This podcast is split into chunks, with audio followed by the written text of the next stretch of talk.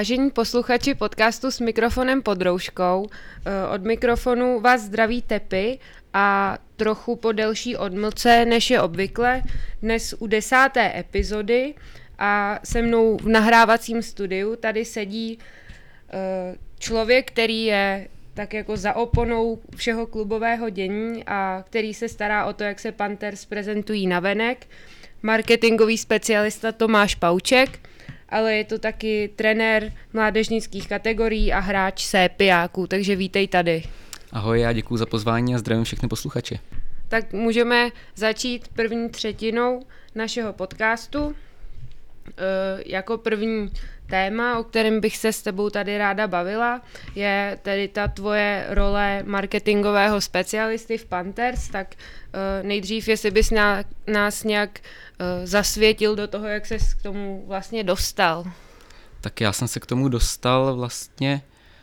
je to myslím pět nebo šest let zpátky, když vlastně v té postupové sezóně, jak postoupili jak holky, tak chlapy v Oligu výš, 15-16, tak se řešilo, že byly potřeba lidi, kteří by to nějakým způsobem měli jako na starost, aby se to prezentovalo na venek. Tehdy to vlastně bylo natáčení těch zápasů. A tak nějak se to, jsme se se Štěpánem tehdy sedli, že jako obě ty strany s tím byly docela jako spokojený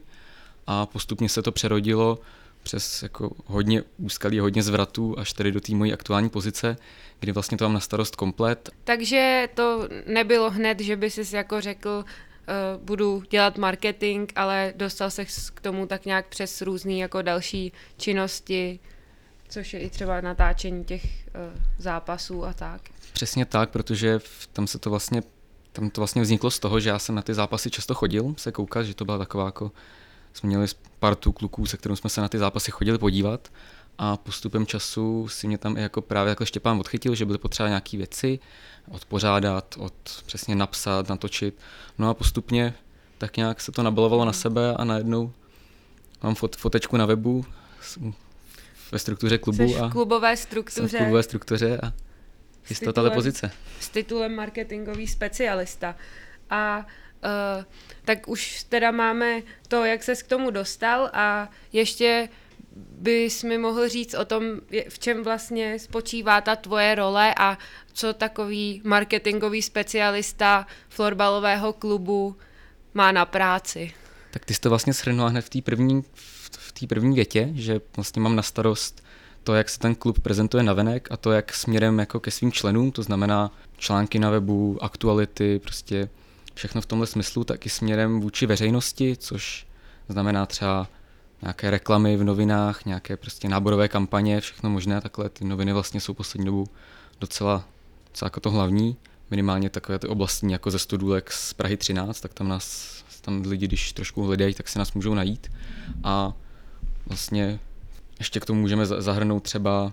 to s několikrát omílané, jako zmiňované poslední dobu hodně oblíbené studio u extraligových zápasů, protože to je vlastně jedna z poslední, za ten poslední rok asi jediná možnost, kdy jsme jakoby se mohli těm lidem nějakým způsobem přiblížit a nějakým způsobem ukázat, že jakoby už nejsme ten malý klub, který, který ještě pan vždycky s oblibou říká, který se vydrápal prostě za těch 15 mm. let na vrchol, ale že, že se můžeme jako ukázat i na venek, že něco umíme. No je pravda, že uh, tahle sezona byla taková trošku omezená v tomhle a uh, nevím, jestli naši posluchači studio sledovali, ale musím říct, že to bylo jako hodně promakaný. Zmiňoval si teda, že ta letošní sezóna ovlivněná covidem byla v, mnohem taková omezená a nebo prostě jiná, než, než to bylo dřív. A uh, měla jsem teda tady pro tebe otázku připravenou, v čem se vlastně uh, ta tvoje práce lišila ne, uh, od těch jako předchozích, takže jsi zmiňoval teda to studio, který by asi normálně se jako nekonalo vůbec, protože by bylo možné, že by se mohlo chodit do haly a uh, mohlo by se to jako hlásat, hlásat normálně v hale a lidi by moc na ty videa jako nekoukali, nebo ne tolik jako, jako teď. Tak bylo tam ještě něco jiného? V čem, v čem to bylo pro tebe jiný? Tak obecně jako to bylo jiný úplně ve všem, protože ta, za toho normálního, normálního stavu přece jenom ta práce nebo ta příprava všech těch věcí je taková, nechci říct monotónní, ale člověk má prostě naučený nějaký postupy nebo nějaké věci, které, které se víceméně jako opakují. A teďka letos, jak se vlastně všechno zavřelo, tak se to úplně změnilo, prostě vše, všechno jakoby pro nás bylo nový, všechno jsme neměli připravený, museli jsme si to vyzkoušet, ať už to bylo to studio vlastně, nebo obecně přenosy, které prostě my jsme v tomhle ohledu byli takový trošku černíku extraligy, protože nám to dlouhodobě nefungovalo. A já, ač jakoby to zní jako hrozný kliše, tak já jsem za to částečně i rád, protože nás přesně jako to v některých věcech posunulo, což je hrozně oblíbená fráze tady to, ale pro nás prostě, když má to člověk najednou jakoby místo tří měsíců nebo čtyř měsíců, kdy jako je v něčem zaučený, kdy něco jede prostě furt dokola a najednou v těch čtyřech měsících musí vymýšlet něco nového, musí jakoby sám sebe někam, někam posunout, tak ho to donutí spíš. Jako samozřejmě mm-hmm. sama si nejsem, nejsem zastánce v té menšiny, která by tady to zavření chtěla furt. Já jsem zastánce toho, že prostě máme fungovat normálně už delší čas, takže já bych tady to znovu jako zažít nechtěl, ale pokud bych to měl brát jako v tomhle smyslu, jestli, jestli jakoby nám to v něčem pomohlo, tak asi jo. Takže uh, ať by se jako zdálo, že by na to třeba ten tým, teda, který, protože ty asi jako ne, nejsi sám, který to dělá a pomáhají ti s tím i jiní lidi, tak že byste jako měli na to víc času, ale naopak tím, jak uh, se hodně jako měnily ty nařízení a ten systém soutěže, tak vlastně toho času bylo spíš míň než víc, takže jste museli tak nějak za pochodu se to všechno Přesně učit. tak, přesně tak, protože my jsme jako tak nějak počítali třeba s tím, že když se někdy v prosinci, teď nevím, jestli to byl konkrétně prosinec, když se obnovila jako Superliga mužská, takže co se týče té extraligy, takže to je jenom otázka času, takže už jsme jako se nějakým způsobem připravovali, ale pak se to vlastně začalo dít všechno z týdne na týden, do toho začaly i ostatní ty extraligové kluby něco dělat tady v tom smyslu, například Bohemka to studio měla jako skvělý a v tu chvíli jsme se jim prostě snažili, chtěli vyrovnat, chtěli je překonat a přesně to se řešilo za, pochodu, za pochodu a všichni to řešili za pochodu, to zase nemůžu říct, že my jsme to nějak prospali, ale že přesně člověk by řekl, že jako na to byl čas si to připravit, ale my jsme vlastně nevěděli, co, co bude a pak jsme jeli prostě z týdne na týden víceméně.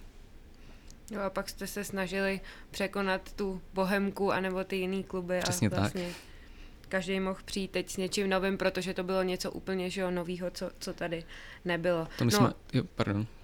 To my jsme jako nápadů měli jako hodně, to musím zmínit například Láďu Hrmu, který vlastně vždycky, když přišel do kanceláře, tak většinou vysypal tašku s papírkama, co všechno by ho napadlo jako dát do studia a takhle, takže my jsme si spíš jako vybírali, co udělat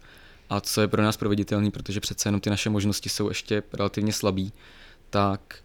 to bylo v, jako náročný v tomhle smyslu, že člověk jako, těch nápadů bylo, byla spousta, ale bylo z nich do, důležité vybrat něco, co je proveditelný a co víme, že, že když se to nepovede, takže to můžeme buď odpálit, nebo se to prostě nebudeme stydět. Dobře. A Láďa Hrma teda byl jeden z dvojice komentátorů, tak teď mě napadlo, uh, jestli se dělalo nějaké výběrové řízení na, na komentátora, nebo jak se, jak se vybírali ty dva lidi, protože přece jenom to tvořilo jako velkou část toho, toho přenosu, eh, ten komentář celých těch zápasů. My jsme nad tím původně jako přemýšleli, že bychom to dali vidět i trošku veřejně, že se tady vlastně tady to výběrové řízení, když tomu tak říkáš, jako dělá, ale pak jsme se tak nějak shodli na tom, že máme jakoby, že známe ty lidi, kteří jsou schopní to zvládnout dobře, což byl právě Mart Mates, který to zvládnul úplně jako perfektně za mě, až jsem to jako nečekal a který si myslím, že by se nestratil, možná to zní jako zase trošku kliše, ale že by se nestratil ani v nějaké třeba v nějaké jako vyšší pozici, nějaké jako komentátora. A Láďa Hrma, my jsme od začátku jeli představu, že ten komentátor bude jeden a ten druhý bude spíš jako řekněme, takový expert do studia, protože ty dva komentátoři přece jenom by asi nedělalo dobrotu už jenom to, že se člověk musí líp organizovat čas jako při tom komentování, tak jsme právě chtěli jenom, aby to byl, nechci říkat doplněk, ale aby to byl někdo, kdo nabídne i trošku širší pohled na, tu, na ten florbal. A tím, že Láďa v tady tom jako funguje u mužského Ačka, tak jsme říkali, že to je asi ideální volba, zkusili jsme ho a myslím si, nebo takhle, nemám, nemám ohlasy, že by to nebylo dobrý, takže si myslím, že mlčení znamená souhlas, tudíž se to lidem líbilo a doufám teda, že se to lidem líbilo. No a uh, jsou ještě tedy nějaké další projekty, uh, které bys jako marketák Panthers vypíchnul, na kterých se třeba pracuje, anebo na kterých se pracovalo a povedly se? Tak pracuje se navíc. Já teďka úplně nevím, jestli můžu tady veřejně říct eh, ten největší, který vlastně se chystá až za dva roky. To asi nechám ještě jako ještě jako po, pod pokličkou, aby, aby se to lidem líbilo třeba až naraz. A pracoval se jako v tuhle chvíli spíš na těch drobnostech, protože přece jenom my pořád nevíme, jako do čeho do té nové sezóny půjdeme. Já samozřejmě doufám, že už to bude normální, ale z hlediska těch, těch zápasů jako takových, tak myslím si, že ten no, obecně se nejvíc asi povedlo, to taky bude teprve oficiálně, eh, projekt kamer v Rudné, protože dlouhodobě byl jak tlak ze sportovního úseku klubu, tak jako od fanoušků, že přece jen když máme domácí halu nějakou, nechci říkat úplně domácí samozřejmě, jako je to přece jenom rudné, ale na které pořádáme ty zápasy, budeme tam pořádat třeba elevy, tak ve chvíli, kdy třeba se přesně zakážou vstupy fanouškům, divákům, tak ty rodiče nemají jak ty děti vidět, tak jsme dali dohromady projekt dvou stálých kamer v Rudné, jedna je za bránou, jedna je na dlouhé straně a tě, u, těch pra, u těch právě plánujeme, že ve chvíli, kdy se tam bude hrát nějaký turnaj, tak tam akorát přijdeme, zapneme je a diváci budou moct jako na dálku pozorovat, co se tam děje. Vlastně taková online kamera, jako kdybyste koukali prostě na Slow TV. Jo, že se to bude všechno, všechno streamovat. Přesně tak. Slow TV z Rudné. A ještě uh, mě tady napadá otázka, jestli taková jako odbornější marketingová, jestli, jestli by se vůbec dalo říct, že Panthers Praha je nějaká značka nebo nějaký brand a jestli jako jo, tak jak bys ho popsal nebo jak bys ho charakterizoval? Protože jako správný marketák musíš tady ty tady ty jako základy mít, jestli nějaký brand chceš budovat, tak musíš vědět, co od něj chceš a komu je určený a jaký jsou nějaký jeho, nějaká jeho filozofie nebo tak. Tak úplně brand, nebo takhle, kdyby se s ní zeptal před těmi pěti lety, tak bych řekl, že asi ne, ale myslím si, že za tu poslední dobu už nějakou jako značku, značku máme. Ta je budovaná spíš jako směrem dovnitř, než směrem ven, směrem jako vůči těm členům. A já tady asi budu opakovat oblíbená Štěpánova a Honzi Tumislova, že jsme taková jako pořád, pořád rodinný klub a myslím si, že jako čím dál víc to je vidět jak směrem dovnitř, tak směrem ven, protože přesně když se člověk jde třeba projít někam do Central Parku na Lužinách nebo takhle, tak pravidelně potkává lidi, kteří jsou oblečeni jako v klubovém a mám dokonce ohlasy od kluků jako spoluhráčů ze CPáků, že si člověk jde zaběhat a cestou pozdraví pět dětí, protože má na sobě klubovou mikinu, takže jestli jsem správně pochopil otázku, tak moje odpověď tak... Určitě, určitě. Uh, tak dě, děkuju moc za charakteristiku brandu Panthers a ještě teda uh, odhlédneme trošku tady od toho hlavního tématu a uh, podíváme se ještě na tvoji roli trenéra. Už ti to musí asi chybět po té době. Jako chyběl, chyběl mi to, protože přece jenom my jsme se s těma dětma výdali dvakrát týdně na online trénincích s těma, jako s těma mladšíma žákama, ale to nikdy nenahradí ten kontakt, ať už což o to mezi náma a nima a hlavně jako mezi těma dětma jako takovýma, protože co musím zaklepat na, na stůl, co tady mám před sebou, tak jsem se upřímně bál toho, že ve chvíli, kdy obnovíme tréninky venku, ještě s těma omezeníma, která jsou, to znamená, člověk musí nosit na každý trénink papír podepsaný, musí se pravidelně testovat, tak jestli to nebude znamenat nějakou, řekněme, asi špatný slovo úmrtnost mezi těmi dětmi, protože máme jako ohlasy z ostatních sportů, že se jim často stává, že prostě ty tréninkové skupiny jsou třeba poloviční oproti tomu, co, co bylo před covidem a musím zaklepat, že to se u nás nestalo, že u nás, pokud dobře počítám, tak z té skupiny minimálně těch mužů, kde nás bylo nějakých 45, tak z nějakého důvodu přestal chodit jeden a to si spíš myslím, že byl proto, že se odstěhoval. Že jako ve chvíli, kdy se spustí tréninky, tak na první trénink jsme to museli rozdělit na dvě skupiny, protože jsme se nevešli do těch 30 povolených počtů, že jako fakt děti chodí, chodí rádi, my jsme za to taky strašně rádi. A já jenom doufám, že někdo rozumný brzo pochopí, že jako kolektivní sport jménem florbal se asi nedá úplně trénovat jenom venku a že se brzo dostaneme zpátky do haly už jenom kvůli tomu, že ač teda jako sezóna dopadla tak, jak dopadla, respektive dopadá stále, tak nás tam čekají v červenci a v srpnu turnaje, na které už fakt doufám, kdybych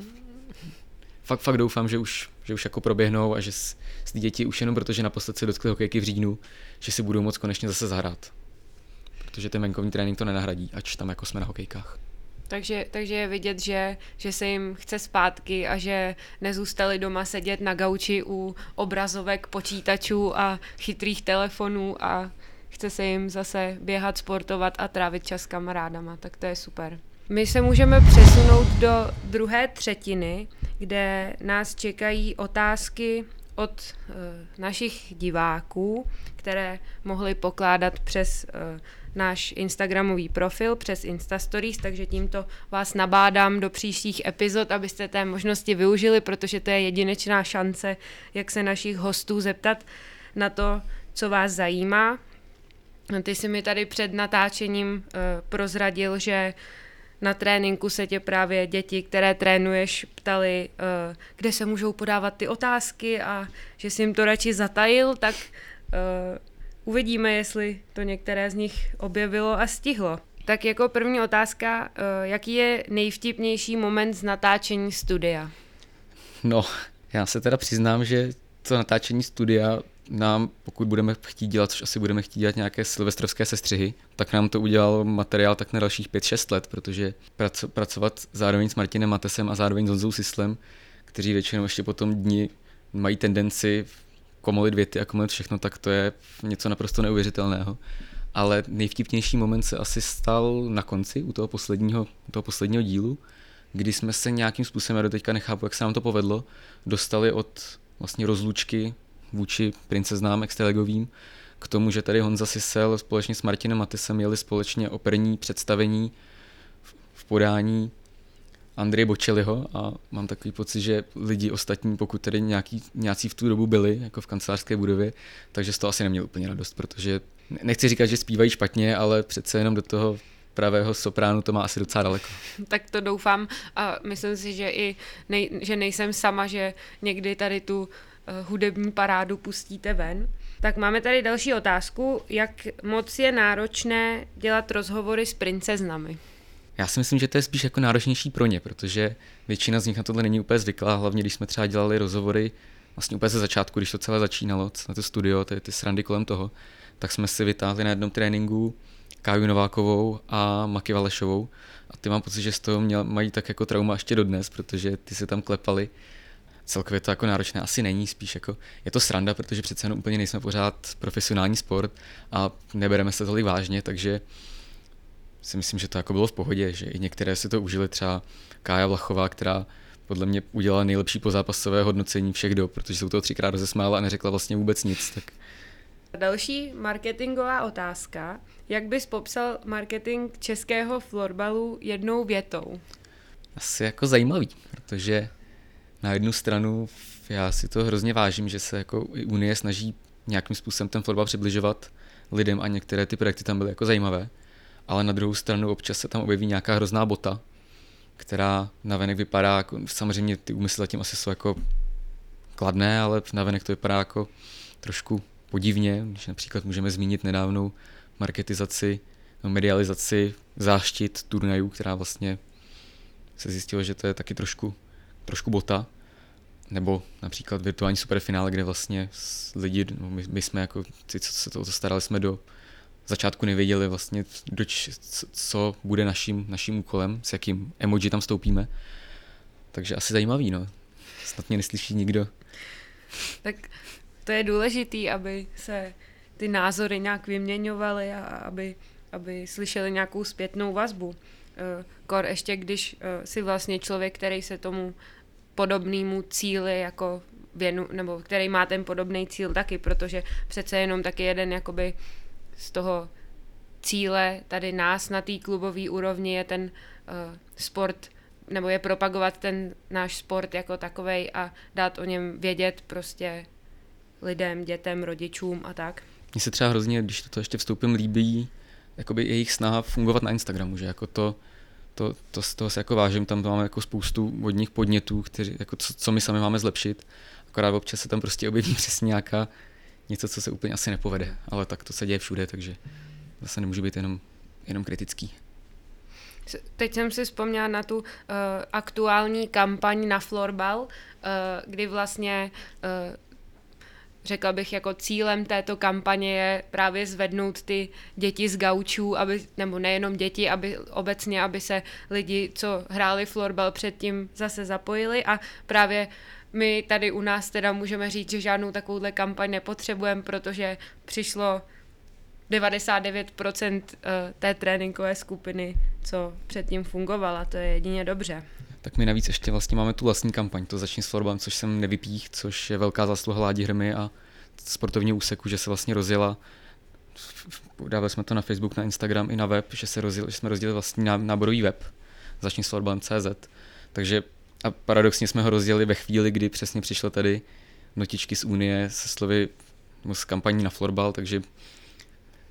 my, pro nás, pro nás jakoby to nic neznamenalo. Věřím, že pro ostatní týmy, jako kteří, které třeba měli s tím návratem dětí jako větší problémy, že jim to pomohlo, ale my jsme v tomhle, nás to v tomhle trošku minulo. Mm, takže to nebylo v návaznosti tady uh, na, ten nějak, na ten nějakou globální vlnu, ale vytvořili jsme si ten web jako sami, to začni s florbalem a No to byl takový dlouhodobější projekt, no, tady to, že jsme to chtěli právě spustit už v loni, což se úplně nepovedlo kvůli covidu, takže jsme to spustili letos a zrovna se to sešlo tak, že, že se to kříží vlastně ty dvě kampaně. Tak vybírám tady, máme prostor už jenom na jednu poslední otázku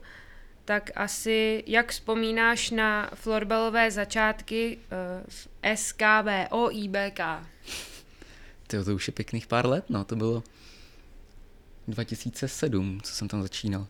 No vzpomínám to jenom v dobrým, protože to je vlastně skupina nebo parta lidí, která mě k tomu dostala, která mě jako,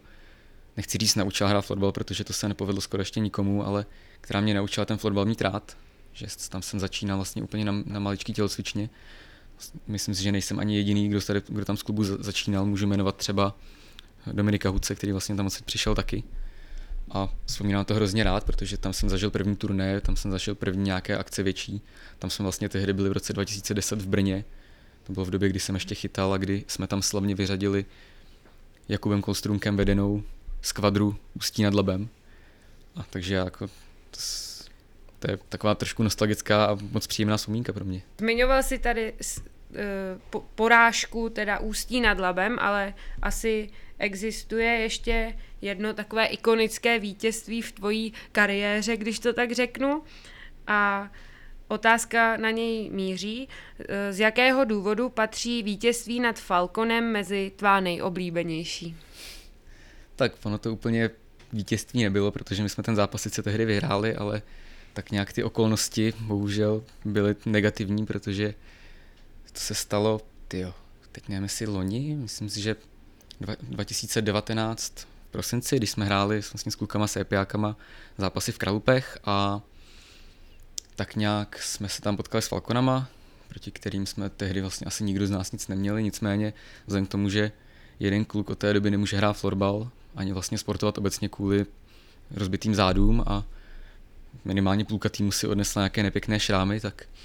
jsme se pak do nich tehdy, nebo já jsem se do toho tehdy trošku opřel, když, jsme, když jsem psal po zápasový report a řekněme, že se to nesetkalo úplně s pochopením na druhé straně, která hnala tady ten, řekněme, prohřešek až k disciplinární komisi, která ho teda zametla, protože byl neodůvodněný, ale musím teda uznat, že slovní přestřelka nebo mailová přestřelka s fotbalem klub Falcon to byla, byla legrace. To, já na to zpětně vzpomínám hrozně rád, protože jsem já jsem teda zjistil, že někdo ty moje reporty jako čte a za že existují lidi, kteří nepochopí sarkazmus, ani když je ta cedule s nápisem sarkazmus na metr od nich, takže, takže tak. Jsi na tom natrénoval krizovou komunikaci. No, podle mě krizovou úplně ne, ale minimálně pokud se tím myslí ve slovu, že vyvolá nějakou krizi, tak asi jo. tak a to byla poslední otázka od diváků a teď už nás čeká závěrečná třetina, kde budeme losovat uh, z našeho balíčku otázek. Některé z nich už jste možná předtím slyšeli, ale možná tam je i nějaká, která ještě během uplynulých epizod nepadla, tak jdeme na to. Tvůj florbalový vzor? Je těžká otázka, protože já jsem nikdy tu, řekněme, nejvyšší scénu florbalu úplně nesledoval, tak asi nemůžu úplně odpovědět. A jako můj největší florbový vzor byl vždycky Šimon Baumruk, jako pokud máme jmenovat tady, můžu jako říct úplně každého, tak Šimon Baumruk, protože jeho schopnost vstát na zápas, ať se jako den předtím dělal cokoliv, ta, to, bych, to bych chtěl mít taky, protože u mě stačí se trošku nevyspat a člověk ten den už jako nezvládá a myslím si, že Šimon v tady tom jako naprostý expert. Střela nebo nahrávka? No, po tom roce asi spíš nahrávka, protože přece jenom mířidla asi nebudou úplně seřízená. Ale než se skončilo, tak taková hlavní deviza byla, že ty doklepávačky z toho předbrankového prostoru byly moje, takže asi, asi celkově spíš střela poslední dobu. Ta, tak snad se bude moc zase střílet Snad brzy. jo, snad jo. Teď si nejsem jistá, jestli máme mít tři nebo čtyři nebo pět, tak dáme čtyři a když tak ubereme. Nejlepší parťák do lajny. No, teď abych zase klasické dilema, abych někoho nerozesmutnil, nerozbrečel. No, mně se tak nějak dobře hraje se všema, kromě teda Dané Žila, který, se kterým jsme si nikdy úplně na tom hřišti nerozuměli, jak si všude jinde jako rozuměl docela dobře, respektive výborně. Asi, asi znova řeknu toho Šimon Bamruka, protože díky němu může fungovat předchozí otázka a to je střela, protože bez něj bych se do nich pravděpodobně nedostával. A ještě asi bych zmínil Vítu Halmička, který teda bohužel teďka nehraje, ale tam nějak platilo, že předlož míček Víťovi a se, si plásnout na půlku, takže asi tyhle dva. Tak a losujeme poslední otázku. Unihok nebo Zone? Tak já jsem začínal s Unihokem, ale poslední dobou nedám dopustit na Zone, takže tady to je asi nejjasnější odpověď a to je Zone. No dobře, tak jsme u konce. Tak jo, tak my ti děkujeme za rozhovor, nebo já ti děkuju za rozhovor a uh, měj se hezky. Já ti děkuju a doufám, že se brzo všichni uvidíme na halách. Thank you